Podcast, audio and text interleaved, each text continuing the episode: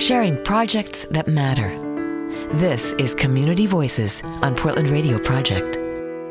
It's time for Community Voices. Every week here at Portland Radio Project, we feature a local nonprofit that's doing great work in our community.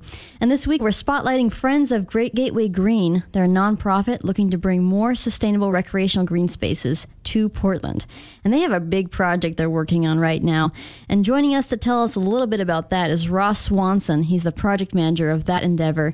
He's from Portland Parks and Rec, and he's joining us now in studio. Ross, welcome to the show. Thanks for having me. Thanks for highlighting the project. So tell us a little bit about this relationship between Parks and Rec and Friends of Gateway Green and why the two of you are working together. Sure. Well, Friends of Gateway Green came up with this idea about nine years ago, maybe a little longer now, um, of taking an old remnant 25 acre site and turning it into a, a park. Um, over nine years, they brought it to us, and about two years ago, we purchased the property, and we're now in collaboration with them, working with uh, working to develop the park, and we're going to open up sort of a beta version on Saturday, mostly featuring off-road cycling. So, what's the end vision of this uh, whole endeavor? Are you going to have a fully fledged park, or is it going to be more of a nature space? No, no, and you know, two to three years from now, we're going to have a full park. Uh, like I said, this one will be sort of the beta version for off road cycling. We put a lot of work in since October, but the following years, you'll see utilities come in. You'll see a little more refined entries, some gathering spaces, and that's the that's the end goal. Two to three years of a full realized park.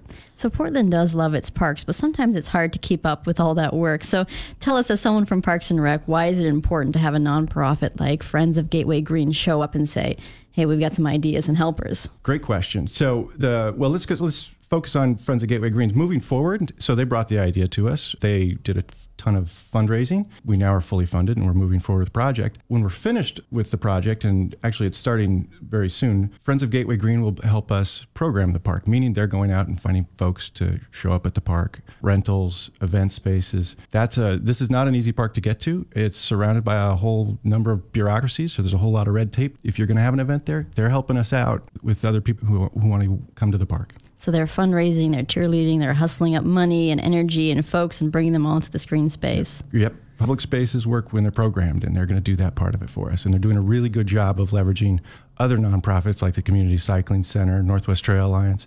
So as they leverage other nonprofits, they're helping us maintain and program the park. Always great to hear when nonprofits work together. Ross, thanks for so much for telling us a little bit about what Friends of Gateway Green are up to.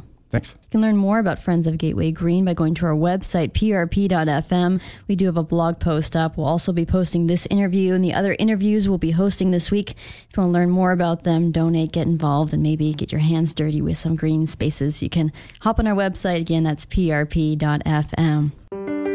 You've been listening to Community Voices on Portland Radio Project. Learn more at prp.fm.